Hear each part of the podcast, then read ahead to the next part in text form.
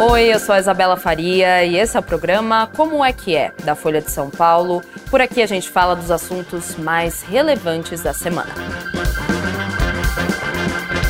a guerra entre o Hamas e Israel. Hoje no Como é que é, a gente vai falar um pouquinho como se deu a ação do grupo terrorista islâmico, vai dizer também os próximos movimentos de ambos os lados dessa guerra e claro, a gente vai relembrar esse conflito que já se estende por décadas e que agora se transformou em uma guerra. Que, segundo o que eu conversei com o nosso convidado antes do programa começar, a gente pode categorizar como um dos mais complexos conflitos geopolíticos da história do mundo. O nosso convidado, Igor Guilo, que é repórter especial da Folha de São Paulo. Igor, muito obrigada. É um assunto bem complexo. A gente agradece que você vai explicar. Obrigado, agradeço aí o convite e a audiência. Vamos começar falando do conflito em si. O ataque foi o maior do Hamas a Israel em 50 anos, desde a guerra do Yom Kippur, há 50 anos, 1973. Por que foi um grande ataque. A gente está falando de quantidade de pessoas mortas, a gente está falando de uma ofensiva estrategicamente diferente do que a gente já vinha presenciado de, do Hamas em relação a Israel. Por que foi tão grande? Se você pegar a data em que o, o, o ataque ocorreu, sábado, dia 7 de outubro, ele foi um dia depois do 50 aniversário da maior, da última grande guerra travada. Israel travou várias outras guerras, mas foi, digamos, a última guerra onde houve um, um, um risco existencial evidente para a existência do Estado judeu. Foi a Guerra do Yom Kippur. Ele começou em três dias, a, a primeira-ministra Golda Meir e o ministro da Defesa Moshe Dayan. Tem até um filme interessante com a Ellen Mirren agora que, que, que conta um pouco sobre esses dias ele, eles chegaram a cogitar o uso da bomba atômica para tentar evitar a derrota para os exércitos sírios, egípcios e de alguns outros países árabes que chegaram muito perto de derrotar Israel em três dias. Sim. Viraram o jogo e depois de, de, de um certo tempo conseguiram ganhar a guerra e consolidaram um poder que já tinha sido estabelecido em duas guerras anteriores na região, que era em 1948 e em 1967. 1948 é a guerra de independência de Israel, vamos dizer assim, considerada uma tragédia nacional para os palestinos. Se a gente for voltar no tempo, a gente ter que voltar para a antiguidade. Então, tentando delimitar nesses 75 anos de conflito, é, que não é um conflito que começou como Palestina, e sim como de, de mundo geral, de forma geral, o mundo árabe, você tinha uh, uma, uma, região que era dominada pelo Reino Unido, né, pelo Império Britânico, depois da Segunda Guerra Mundial, eles começaram um processo de descolonização. A Índia ficou independente e aquela região também ficou independente. A Índia e o Paquistão, né? E aquela região ficou independente, começou a se negociar na ONU como seriam as fronteiras. Só que havia um fator novo que vinha do final do século XIX, que era a migração de judeus para lá, para voltar, porque eles consideram aquilo a terra deles, historicamente eles eram de lá, saíram de várias diásporas, né? São clássicas as, as expulsões de judeus da chamada Terra Santa. Exato. É, mais ou menos resumindo, a tragédia do Holocausto, cometido pela Alemanha nazista na Segunda Guerra Mundial, acelerou muito esse processo. E os judeus viram: olha, precisa ter uma casa. Então eles voltaram para Israel, que é a casa né, histórica dos judeus. Só que a casa tinha mais pessoas daquela região que já moravam há muito tempo. Então, a ONU tentou fazer uma partilha, em 1948, definiu umas fronteiras meio. não são muito diferentes das fronteiras atuais, eh, com algumas exceções, mas estão colocadas, é, enfim, a faixa de Gaza e a Cisjordânia eram pedaços árabes, vamos dizer assim. Tanto que a, a atual reino da Jordânia é chamado de Transjordânia, porque é Trans e Cisjordânia, um de cada lado do Rio Jordão. Essa é a etimologia da coisa.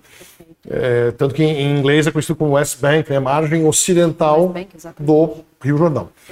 E aí, o que aconteceu foi que uh, os Estados Árabes não aceitaram essa, essa divisão e atacaram Israel, que se defendeu e ganhou aquela guerra e, e ocupou uma série de espaços que antes eram é, dos, dos, palestinos, também dos jordanianos, de outros, outros, é, outros grupos que havia na região. E esse pessoal foi expulso, foi, digamos, espremido para as áreas que sobraram para eles. Então você monte campos de refugiados. Gaza era um grande campo de refugiados que foi evoluindo para um grande território que hoje se assemelha muito a uma prisão. A última vez que eu estive lá foi em 2004. É, você para entrar e não mudou isso, você passava por um portão vindo de, vindo de Israel que parecia, era claramente um portão de cadeia. São, eram várias, era um túnel de aço com várias vários portões que abriam, fechavam, você era revistado, jogavam um holofote na sua cara, era uma coisa horrorosa. Você estava entrando e saindo de uma prisão. Sim. Uma coisa muito complicada, que é um bloqueio, que a gente vai chegar daqui a pouco nele. Sim. Mas voltando a esse, essa origem do conflito, em 67, Israel amplia os seus territórios, conquista a península do Sinai, que era do Egito, e conquista as colinas de Golã, que é um território uh, ao norte, lá com a Síria. É, é, na guerra do Yom Kippur, os, tem uma, uma, uma, retração dessa fronteira, então o Sinai volta a ser, volta a ser é, egípcio, mas as colinas Golã continuam ocupadas assim como uma faixinha no sul do Líbano, chamadas fazendas de Sheba, que também são ocupadas por é um troço minúsculo, mas que separa o Líbano de, de, Israel. E aí houve uma série de outros conflitos ao longo dos anos, várias guerras contra grupos libaneses, principalmente o Hezbollah, que é apoiado pelo Irã, que é um grupo xiita, e várias operações militares na faixa de Gaza, principalmente. Por quê? Em 1993, houve uma paz mediada pelos Estados Unidos entre os palestinos que estavam na Cisjordânia e na faixa de Gaza. Naquele momento, tudo era, era um governo só, entre aspas. Né? Não era um governo, era um território ocupado, literalmente, não tinha um governo autônomo. E foi feito um acordo no qual a Autoridade Nacional Palestina reconhecia Israel, Israel reconhecia a Autoridade Nacional Palestina e estabelecia um governo autônomo, deixando uma série de problemas para resolver no, nas calendas gregas, como se falava antigamente. É, Sabe-se lá quando? Que é a volta dos refugiados para suas casas originais. Isso não vai acontecer do jeito que a coisa está colocada hoje, até porque Israel, ao longo dos anos, colonizou todos esses pontos que eram antes ocupados, é, ocupados que tinham moradores é, palestinos. Então, é, outra questão importante, a divisão de Jerusalém como capital. É, Israel, é, Israel considera ela uma capital sua, indivisível, e os palestinos querem aquilo dividido, e para ninguém se, se, meter a mão na combuca, a comunidade internacional considera Tel Aviv a verdadeira capital de Israel. Está resolvido o problema. Então as embaixadas ficam todas em Tel Aviv. É, enfim. E aí você teve é, é, esse, esse, acordo de paz e o Hamas nunca aceitou esse acordo de paz, que era uma facção importante que tinha surgido em 87 durante os grandes protestos, a chamada intifada contra a ocupação israelense, é, especialmente na faixa de Gaza. Passa um tempo, em 2006, eles ganham, 2005 para 2006, eles ganham uma, 2006, uma eleição parlamentar é, e formaram maioria no, no parlamento uh, uh, palestino. Sim. O mundo entrou meio em pânico, porque eles são um grupo radical que que, que, recorria a atentados terroristas eventualmente, mas ele começou a ir para uma área política, mas com uma retórica muito radical. Eles não reconhecem Israel, eles são aliados do Irã, eles têm, enfim, é, um projeto teocrático, porque eles são um partido religioso, assim como o Hezbollah é, é, libanês, que é, é uma, é uma, potência no Líbano, é um dos principais partidos, principais forças políticas no Líbano. Eles é, recusaram aquele controle e começou uma, uma, uma briga que em 2006 para 2007 se transformou numa, numa expulsão dos, dos palestinos moderados da Autoridade Nacional Palestina de Gaza. E aí Israel, com a ajuda do Egito e com a complacência ou a anuência, no caso, do, do, da Autoridade Nacional Palestina, cercou Gaza e falou assim: ok, então vocês não saem daí. Virou um governo autônomo, um território meio que o Hamas manda de forma autocrática, é, muito empobrecido, tem pouquíssimos laços e enfim, tem toda uma confusão aí. E existem milhões de pessoas morando. 2 milhões e 300 mil, mais ou menos 600 e tantas mil na cidade de Gaza, que é um emaranhado urbano super complexo e tudo mais. Sim. E aí o que acontece agora é que nos últimos anos o governo que foi e voltou do Benjamin Netanyahu, ele voltou ao poder uh, no ano passado, está super contestado, ele chega depois nisso, ele, ele, ele, ele teve uma, uma atitude um pouco é, leniente em relação à questão palestina, no sentido de enfraquecer a autoridade nacional palestina e deixar Gaza se fortalecer contra é, o governo da autoridade nacional palestina. Por quê? Enquanto isso acontecia, os Estados Unidos estavam mediando e costurando acordos entre países importantes do mundo árabe com Israel. Então, em 2020, ah, o Bahrein, que é um, é um, Estado rico, mas principalmente os Emirados Árabes Unidos e Marrocos, fizeram, e o Sudão também, na, que é no norte da África, fizeram acordos de, de, de normalização de relação com, com, Israel. Passaram a ter laços comerciais. Hoje, você vai para os Emirados Árabes, para Dubai, para Abu Dhabi, tem escritório, você chega no aeroporto, tem um escritório de representação israelense, estão fazendo negócio. Sim, é um negócio impressionante. E aí você tem tinha uma esperança, aparentemente, do governo do Bibi, que é o, como é conhecido o, o primeiro-ministro de Israel, de que essa, isso aí acabaria, digamos, os árabes iam deixar para lá, iam entregar, entregar os pontos em relação aos palestinos, e a situação ia se eternizando, eles iam morar lá na, isolados. Só que tem um problema que é colocado por toda a mídia israelense hoje, mesmo quem está. Todo mundo está absolutamente chocado com o que aconteceu no sábado, claro. Mas existe uma responsabilização é, a ser feita do, do, do, governo de Israel, que é: bem, tudo bem, você quer, queria fazer essa coisa de deixar para lá, só que tem 2 milhões aqui, enfim, tem, tem uma população toda e com um governo radical disposto e se armando até os dentes sem que o governo tivesse percebido. Então foi um ataque surpresa no fim das contas, foi uma falha de Israel, porque Israel é conhecido, né, por sua inteligência militar enorme. A gente vê os drones, o escudo antiaéreo, se, falou, se fala muito é, sobre a inteligência militar de Israel. Então o que aconteceu, Igor? A gente teve, como você falou, todo esse background, todo esse contexto político, principalmente no governo do Benjamin, de tentar deixar em segundo plano toda essa questão, justamente com a Palestina. Mas aí houve esse ataque no sábado, incursões por terra, por parapente. Pessoal, os, os, os, As né, imagens são incríveis. É. É, são pessoas vindo de parapente até o território Exato. de Israel. Como um país com uma inteligência militar tão grande deixou isso acontecer? Então, tem uma, uma palavra só, né? Que é apagão. Uh, houve um grande apagão, tanto político, porque os governos sucessivos do, do Bibi permitiram pessoas não muito qualificadas tocar os assuntos de defesa. Essa é uma crítica corrente em Israel a ele.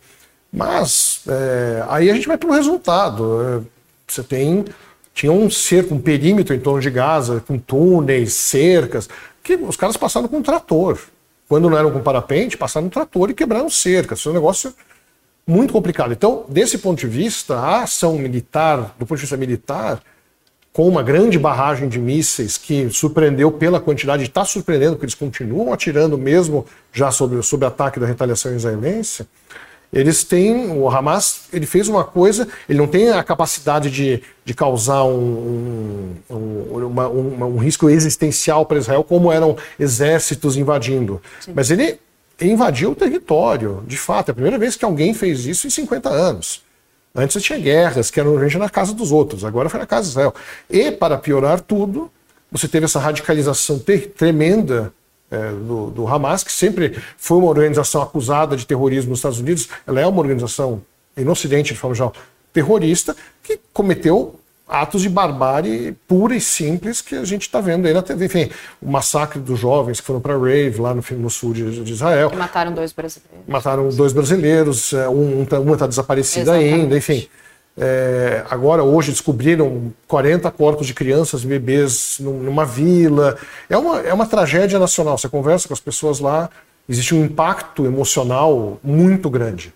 Se você for pensar, é, é o equivalente que, em termos de proporções de, proporções de população, se o Brasil perdesse 20 mil pessoas em um só dia, num ataque terrorista. É muita coisa.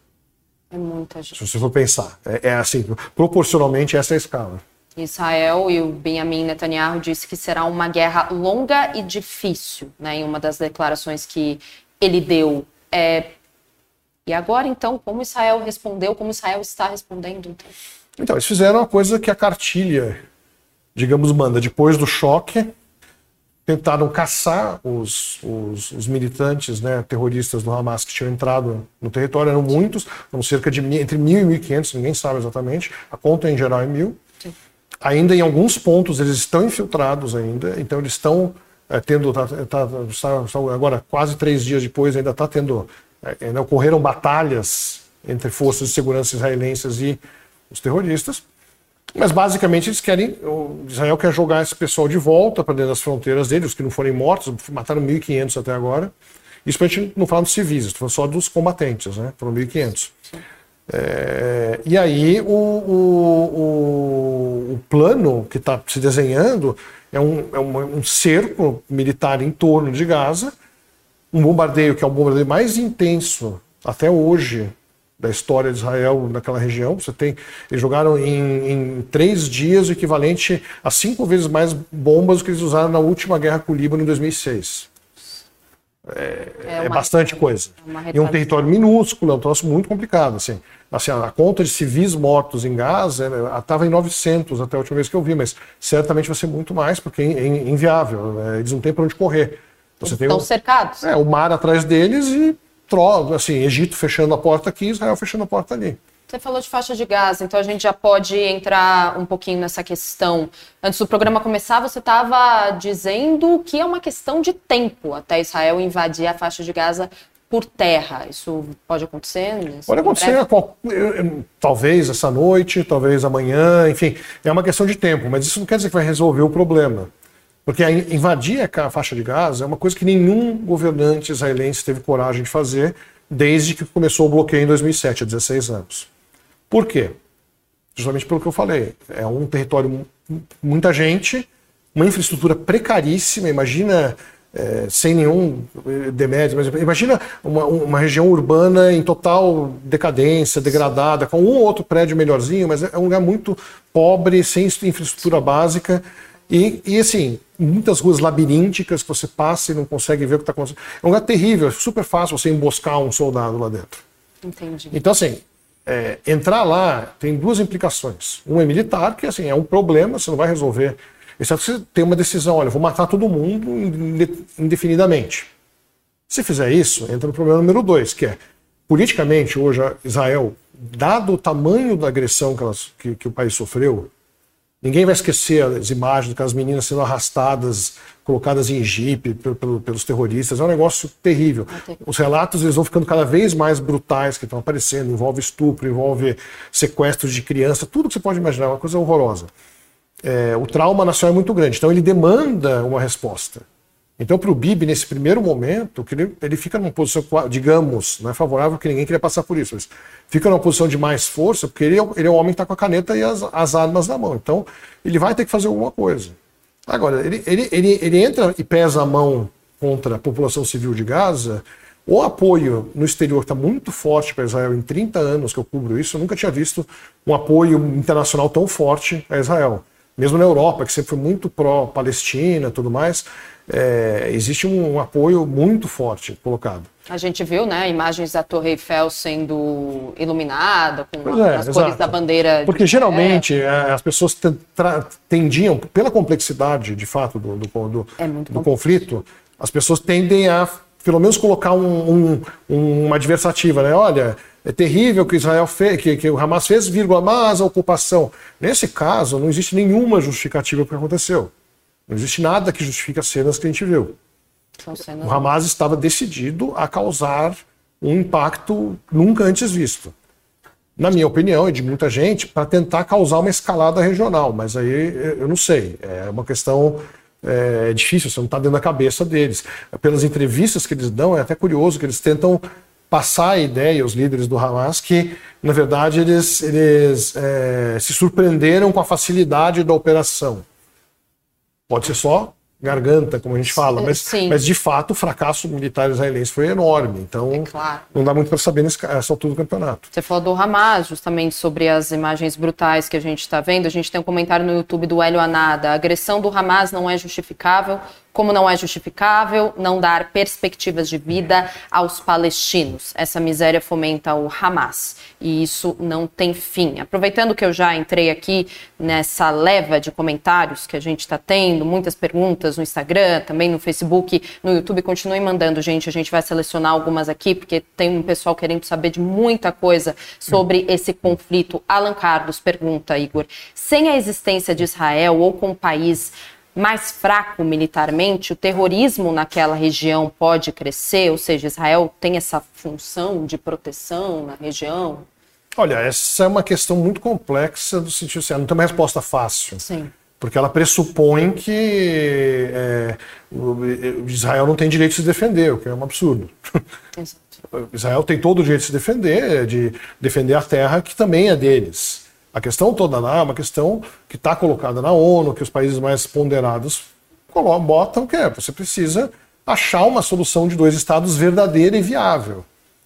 Só que assim, política internacional que se faz na ONU é muito bonita, tudo mais, só que na prática não é assim que funciona. Então é a força que vence. Então, uh, terror, esse tipo de colocação, eu tendo a discordar do, do, do do, do Alan, né? Do, é o Alan, é o é. qual que você está dizendo sobre, Não sei, sobre a... a... questão, a, segunda questão. É o Alan. Eu tendo a discordar dele porque eu acho que isso aí é, entra um pouco naquela discussão que eu estava falando. Ah, você vai justificar, é que nem justificar o crime nas regiões periféricas porque as pessoas só passam fome. Não, tem outros fatores. Você tem, tem, tem, tem tráfico de drogas, você tem a ausência do Estado, tem, tem uma série de questões. Não é só a pobreza que leva ao crime. Da mesma forma, não é apenas a opressão que leva a essa radicalização, embora é evidente que ela seja parte da equação. Assim, o grande problema hoje de Israel é que eles têm uma questão para resolver e que eles estavam adiando. Ah, isso justifica o que aconteceu de forma alguma, e acho que não cabe meias palavras. Assim, foi terrorismo e acabou. É, não tem nada a justificar aquilo. Mas você tem uma questão que, que tem que ser discutida, e que, enfim, que não estava sendo discutida, e que talvez, quando tudo isso passar, quando o impacto inicial e quando essa o que essa operação militar for completada, se é que ela vai ser completada, porque do jeito que ela está proposta é uma coisa para anos, e aí eu não sei como é que vai ser, é, a gente está falando de uma necessidade enorme de diplomacia, só que não está colocado. A diplomacia entre, o, entre Israel e Palestina já estava congelada, né? Já estava esfriada. Agora parece que congelou, né? Depois é, do ataque não tem, exato, não há espaço. Existe uma, né? uma questão colocada que é a posição do Hamas, que é apoiado pelo Irã, é a posição de querer melar os acordos de paz de Israel com os países árabes. Eles não querem esses acordos porque isso aí, ah, digamos, valida o Estado judeu, né? Então, isso para o pessoal mais radical, isso não é aceitável. Então, é um conflito que, na verdade, ele chegou num ponto de ruptura que não tem muito. Com o Hamas, eu não vejo negociação possível. Acho que não tem negociação. Porque o que eles têm a favor deles, além da humilhação que eles impuseram a Israel e do horror que eles causaram, é que parte desse horror foi levar 150 reféns para dentro do seu território, civis e soldados. Para você ter uma ideia, em 2006, uh, o Hamas sequestrou um soldado é, israelense que ficava num posto de fronteira na, na, na faixa de Gaza, Sim. junto à faixa de Gaza. Ele ficou cinco anos preso e só foi solto numa troca de prisioneiros que soltou 1.100 prisioneiros palestinos. Por um soldado, por um soldado. israelense. Imagina 150 pessoas, inclusive civis, não só soldados. Porque o soldado, você ainda vai falar, bem, é... Estão ali no meio. Não, não, não, não, assim, existe um risco que é um risco quase inerente à profissão de acontecer uma coisa errada. Perfeito. O civil não tem nada a ver com isso, de um lado ou de outro. Exatamente. Muita gente está perguntando, como a gente pode começar a entrar na questão geopolítica do conflito, como esse conflito no Oriente Médio afeta a região, mas também afeta o mundo todo. Mas antes disso, eu queria colocar aqui um comentário no Facebook. Ivone Hers, desde 2006 não há eleições entre os palestinos, justamente porque foi aí que o grupo Hamas teve um controle grande, principalmente da, da faixa de Gaza. A falta de eleições ali, então, dificulta ainda mais, né? A situação até internacional. É, você tem uma ossificação da, da situação política com a Autoridade Nacional Palestina vencendo as disputas internas na Cisjordânia e Hamas isolado. Né? Infelizmente, não existe viabilidade política para um acordo porque as facções não se unem também. Então tem esse problema. Então você não tem uma, uma, um, uma cabeça palestina, digamos, para sentar e conversar com uma cabeça israelense. Isso não existe. É, são muitas facções envolvidas. Então, é, a questão da democracia é uma questão muito complexa, porque a gente pode citar, evidentemente, Israel é um país democrático, tem Sim. eleições, uhum.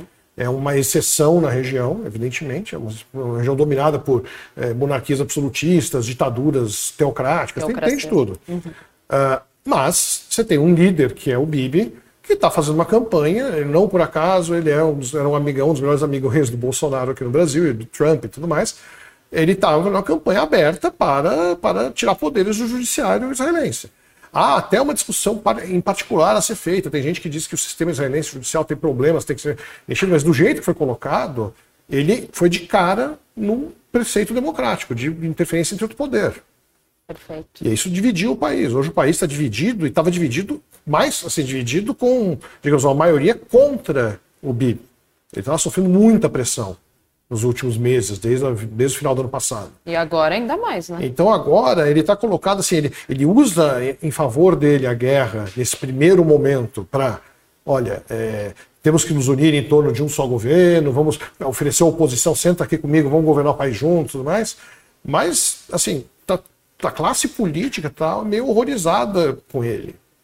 Então, essa, esse fracionamento, essa fragmentação da política israelense, que é também uma política muito complexa e que decorre da, da, dessa situação anômala que o país tem com os vizinhos dele, com os territórios internos tudo mais, ela, ela, ela, ela, ela tende a dar, como se fala, propriamente dar ruim para o Bibi no final.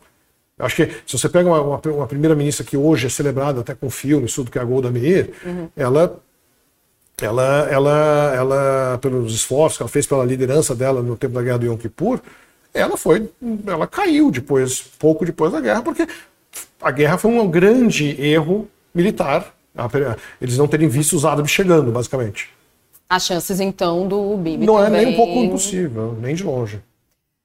Como essa guerra vai mudar, então, o Oriente Médio como a gente conhece? Isso foi também uma declaração até do próprio né, Netanyahu. Ele falou que vai ser uma coisa que vai mudar, de fato, a região, o modo como a gente conhece. Como vai afetar o Oriente Médio em si, essa guerra, e também o mundo? Né? O Oriente Médio, claro, é, não é uma coisa... É, o Oriente Médio é um, é um lugar interessante, se você olhar, especialmente Israel, não tem petróleo.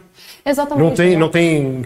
É, é um conflito que ele move paixões ideológicas e paixões políticas muito fortes.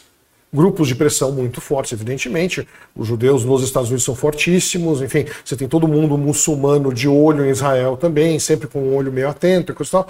Mesmo quem está em paz tem uma relação tensa. É... Agora, é... essa coisa se espraia, porque na verdade você tem primeiro um conflito do Oriente, do Oriente Médio, no qual o Irã não quer que Israel fique em paz com a Arábia Saudita, que era o próximo passo, ia ser o grande passo de pacificação e normalização nas, nas relações da região. Por quê? Porque a Arábia Saudita, apesar de ser muçulmana, é muçulmana sunita, que é o ramo majoritário do Islã. E o Irã é o ramo xiita, que é o minoritário, mas é majoritário no Irã. E o Irã é o grande país. Então, eles não se bicam, têm interesses divergentes, são grandes produtores de petróleo, cada um. Lá é, outra, é uma briga, digamos, de cachorro grande, vamos dizer assim. E, e, e, nesse quadrado, os Estados Unidos sempre foram meio, sempre tentaram se, se, se, mover como mediadores. Eles perderam muita influência nos últimos anos. Tanto que, apesar de fazer esses acordos entre Israel e ajudar a fazer esses acordos, é, eles viram o Irã se aproximar da Arábia Saudita por meio da China. A China promoveu um, o, a, a, o reatamento de relações diplomáticas entre eles. Você escreveu sobre isso hoje. Então né? tem um, existe, um, existe um monte de fatores novos. A Rússia por exemplo, ela tem um papel importantíssimo na guerra civil da Síria, que é o vizinho lá do lado. E hoje só não é uma ameaça para Israel porque está destroçada por uma guerra civil que já dura 12 anos. Mas a Rússia tem uma posição forte lá, eles, eles garantiram a existência, a sobrevivência da ditadura do Bashar al-Assad, que é o ditador local. depois que eles entraram lá em 2015, tem base militar, tem base, base aérea, tem base naval, e eles não querem perder esse, essa influência. Ao mesmo tempo, eles não podem é, tem muita gente que, tema, que teme que essa coisa escale para uma, uma guerra entre Irã e Israel, que invariavelmente envolveria os Estados Unidos. É, e aí, pô, será que pode envolver a Rússia? É o que a Mona Carneiro está perguntando no Instagram. É possível um apoio dos Emirados e China e termos uma terceira guerra mundial? É, eu acho que aí é o seguinte, nenhum, todo mundo está sendo muito cauteloso. Hum. O Irã está falando, olha, é óbvio que é direito do Hamas fazer o que ele fez. Apesar de ser um absurdo, é óbvio que é um direito de fazer, porque a resistência é um discurso tradicional é, da resistência palestina.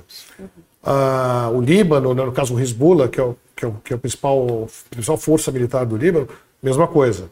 A Rússia falou: olha, tudo isso é culpa dos Estados Unidos. É ótimo para a Rússia esse discurso até um certo momento. Porque se, se a coisa crescer, fica ruim para a Rússia. Então tem que ficar né, condensada na, digamos, na parte dos discursos. Enquanto for um, um discurso do risco de escalada, o Putin falou hoje isso.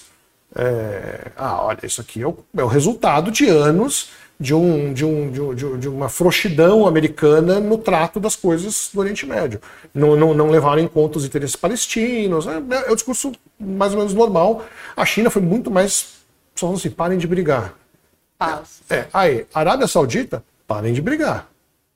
Emirados Árabes, parem de brigar. Turquia, grande ator regional, também muçulmano, mas membro da OTAN, Aliança Militar Ocidental, que apoia a Ucrânia na guerra contra a Rússia. Vai vendo a confusão.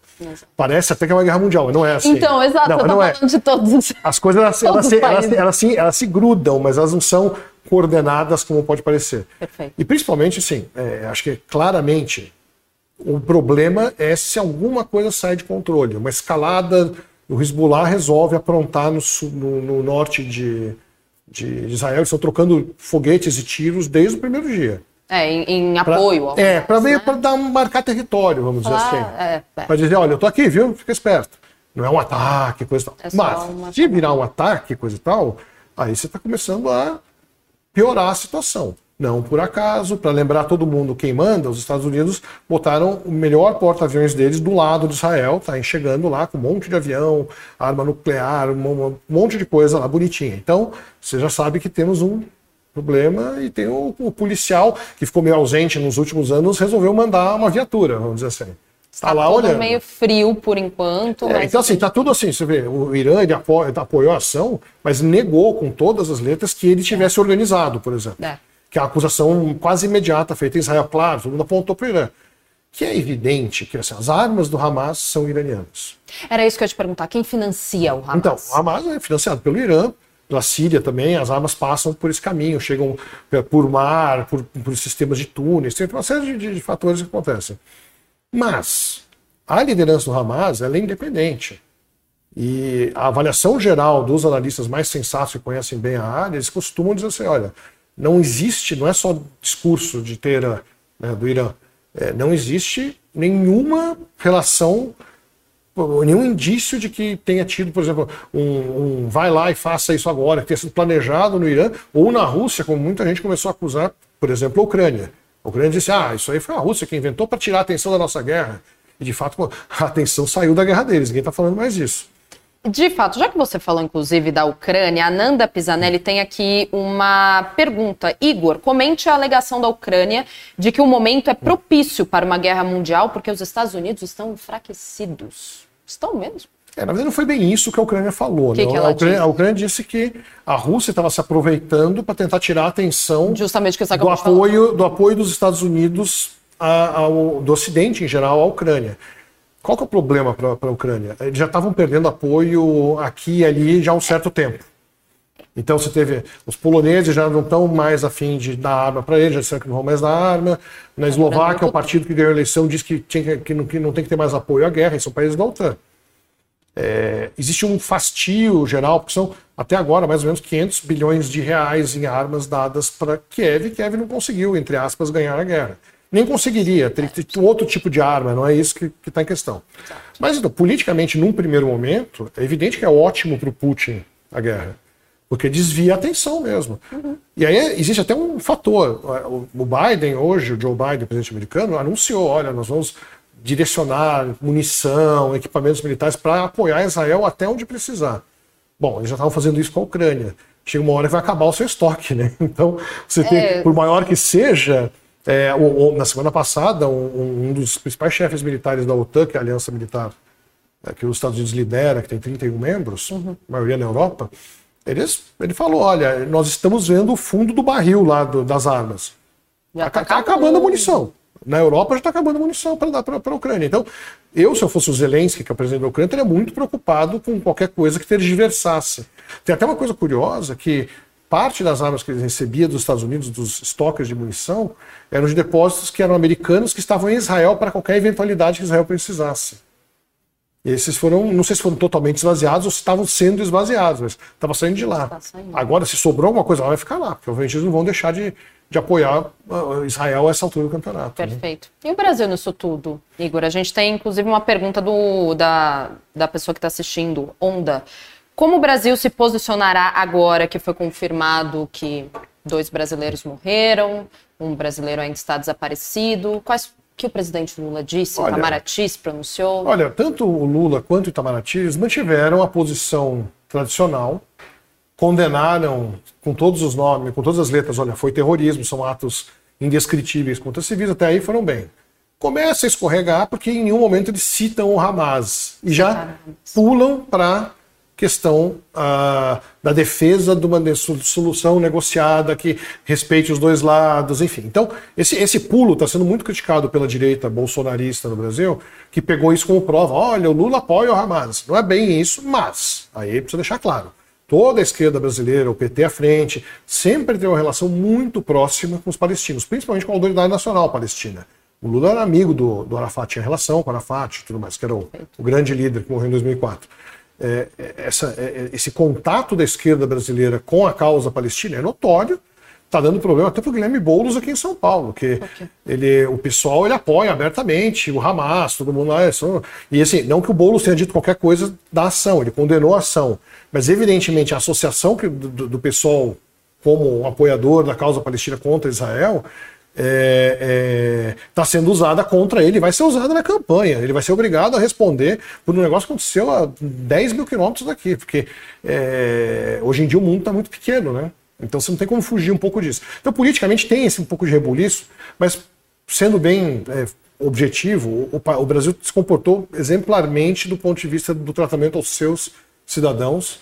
Fez uma operação de guerra para começar a trazer os caras de volta. Da FAB, né? da FAB. Infelizmente, teve esses dois motos que não sei o que aconteceu com a terceira pessoa, mas enfim, é, não, não, as perspectivas, infelizmente, não são das melhores. É, foram, foram mortos na, no mesmo na lugar, rave, no mesmo né? lugar da rave. Estava acontecendo a quantos 20 quilômetros, mais ou menos, a faixa de gás? Era, né? era, era, uma distância era muito, perto, muito pequena. Era, muito era, inclusive, uma filial de uma rave que a gente tem aqui no Brasil, o Universo Deus. Paralelo. Enfim, foram mais de dos 400 ou 200 corpos? 260. 260 corpos só nessa rave. É. E o Brasil, então, fez essa missão de trazer as é. pessoas que. Então, assim, a mobilização lá. até agora. Faixa de ela... Gaza também? Sim, a faixa de Gaza é diferente. Porque o que está acontecendo? O pessoal que está em Israel foram 2.700 pessoas que pediram para voltar para o Brasil. É, 60% delas compostas por turista. 40% de gente que está lá, mas segundo o embaixador me disse, o embaixador brasileiro em Israel, ele falou que esse pessoal é mais um pessoal que estava morando temporariamente, tipo estudante, é. É, ou então que foi fazer curso de intercâmbio, esse tipo de coisa. Ah, mas esse pessoal começou a perder, assim, os voos foram cancelados, então assim, o que acontece sempre nessas questões, bate na embaixada. Falei, como é que eu saio daqui? E aí a Força Aérea agora está fazendo um esquema, vão ser 15 voos para trazer o pessoal de volta. Faixa de Gaza é diferente, porque como não tem a comunicação com Israel, aí foi o Alessandro Candeias, que é o, que é o, o embaixador, não é, eles chamam de representante diplomático, mas é ele é um embaixador brasileiro em Ramallah, que é a capital da, da autoridade palestina, é, na Cisjordânia, e eles fizeram um esquema para tirar 90 pessoas que se inscreveram por, de ônibus, eles vão até o Egito e atravessam a fronteira para o Egito, por terra. Qual que é o problema disso? Não tem segurança. Nesse momento está caindo bomba. Está caindo bomba, tá caindo, não tem nada. E você ainda precisa negociar com o Egito, que eu saiba, não está feita essa negociação ainda, para o Egito, abrir a porta. Tem isso também. E como é que você abre a porta para dois ônibus com brasileiros e não para um monte de gente que está querendo fugir? Vai hum. ser complicado. Muitas pessoas estão querendo fugir na faixa de Gaza e é justamente sobre isso uma pergunta no Instagram. Como é que fica a sobrevivência agora, então, de Gaza? Sem energia elétrica, sem água, que são, são fornecidos por Israel? Essa pessoa aqui está dizendo que são fornecidos. São fornecidos por Israel? Sim, com, todo, Sim. com todos os lados dessa guerra, eles é, vão perder. Assim, os civis são os que perdem. Os civis, assim, infelizmente, e claro, assim, os civis israelenses estão em uma posição relativa melhor do que a do, do, do, do civil de Gaza, morador de Gaza, que está literalmente numa prisão empobrecida, que não tem muito para onde ir, não tem para onde fugir. Daí tem a crítica que é feita também a um país árabe, que é o Egito, que não abre, nunca quis abrir a porta para eles também. Também fechou a porta lá. Então é uma situação, assim, é, é um dos piores lugares para você estar na Terra hoje. Né? A gente tem inclusive um comentário sobre isso. Felipe de Medeiros Oliveira no YouTube, ele diz: Israel vai passar o trator numa população já miserável, isso é crime de guerra. Agora o Hamas fez um grande desserviço à Palestina. Pegando como gancho esse comentário, que a gente pode prever, se é que a gente pode prever, quais serão os próximos movimentos de ambos os lados dessa guerra? Olha, o Hamas parece que está apostando na, nessa martirização que vai acontecer do povo dele. Parece que estão jogando com isso. Mas eles têm algumas vantagens, têm algumas vantagens táticas, militares, como eu falei, da questão Sim. que é difícil você entrar, na, entrar simplesmente com um tanque na faixa de Gaza, não é uma coisa simples de fazer. E tem a questão dos reféns. Se começar a aparecer um vídeo por dia, durante 150 dias de um refém sendo decapitado, fuzilado, sei lá o quê, é, e não só militares, mas civis inocentes, que estavam na sua casa curtindo o sábado, É, é muito complicado. Não sei como que isso vai ficar para a opinião pública israelense também, não só.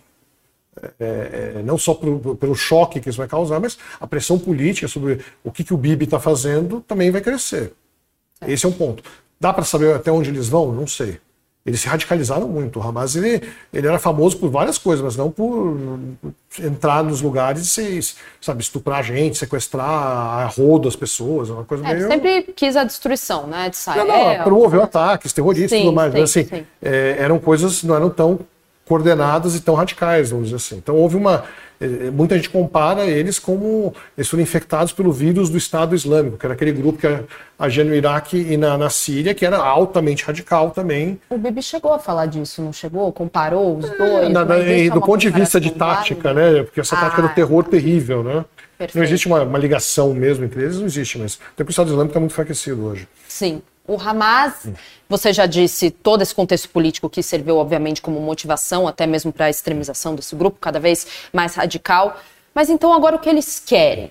Porque, obviamente, eles surpreenderam Israel, mas Israel tem um poderio militar enorme. É. Eles vão cair de, ou não, ou, ou, talvez seja uma Ucrânia versus Rússia, que a gente viu que, obviamente, a Ucrânia está sendo, como você disse, financiada pela OTAN, a questão das armas, bilhões bilhões de reais para o armamento ucraniano contra a Rússia. Mas e se o Hamas surpreender também? Na verdade, o que ele quer? Então, eu acho que o que ele queria era melar o jogo e obrigar uma. tentar enfraquecer politicamente Israel, embora ele tenha conseguido exatamente o contrário no primeiro momento given that, como dizem. Né? Então, isso é um fato. Eles perderam a autoridade. Se eles queriam ter alguma autoridade moral na coisa, perderam, porque eles cometeram atrocidades. Quem comete atrocidades é culpado, ponto. Agora, é, evidentemente, como disse o, o, o Felipe? Felipe, talvez. É, é, eu não sei se Israel vai passar o trator em é. cima deles. Porque tem um risco, como eu disse, tem um risco político implicado nisso que é grande. Mas do jeito que está colocado, o Bibi ele fez a maior convocação militar da história de Israel. 300 mil soldados, dos seus 450 mil reservistas foram chamados. É muita gente. E essa muita gente, essa muita gente, ela pode ser tanto para uma operação, digamos, definitiva e que é um negócio que pode durar meses, não sei quanto tempo, em Gaza, mas não há, não há poucas pessoas que falam que talvez ele ele resolva dobrar a aposta e fazer uma coisa geral contra outros territórios palestinos. Se isso acontecer, não existe nenhuma indicação disso, isso é só especulação. Se isso acontece com essa força militar, aí a gente vai ter um risco de escalada bem razoável. Assim. Igor Gilov, com a sua aula sobre Israel e Palestina, infelizmente no momento muito crucial quando esse conflito, como Igor explicou ao longo desses 44 minutos, virou uma guerra agora e a gente continua acompanhando. Igor Gilov continua escrevendo suas análises em relação a essa guerra. A Folha de São Paulo continua cobrindo essa guerra, que, enfim, não deve, segundo o próprio Igor Gilov e outros especialistas, não deve acabar tão cedo, infelizmente, como a gente, como a gente conversou aqui. Quem sofre é Gaza, Cisjordânia, e todas as pessoas que moram nessa região, que são civis, que é para quem sobra, né? Onde a corda sempre estoura, é para quem a corda sempre estoura, infelizmente. Igor Gilov, repórter especial. Muito obrigada, Igor. Obrigado. Até mais. E muito obrigada a você também que assistiu Como é que é dessa terça-feira. Amanhã espero vocês. Tchau.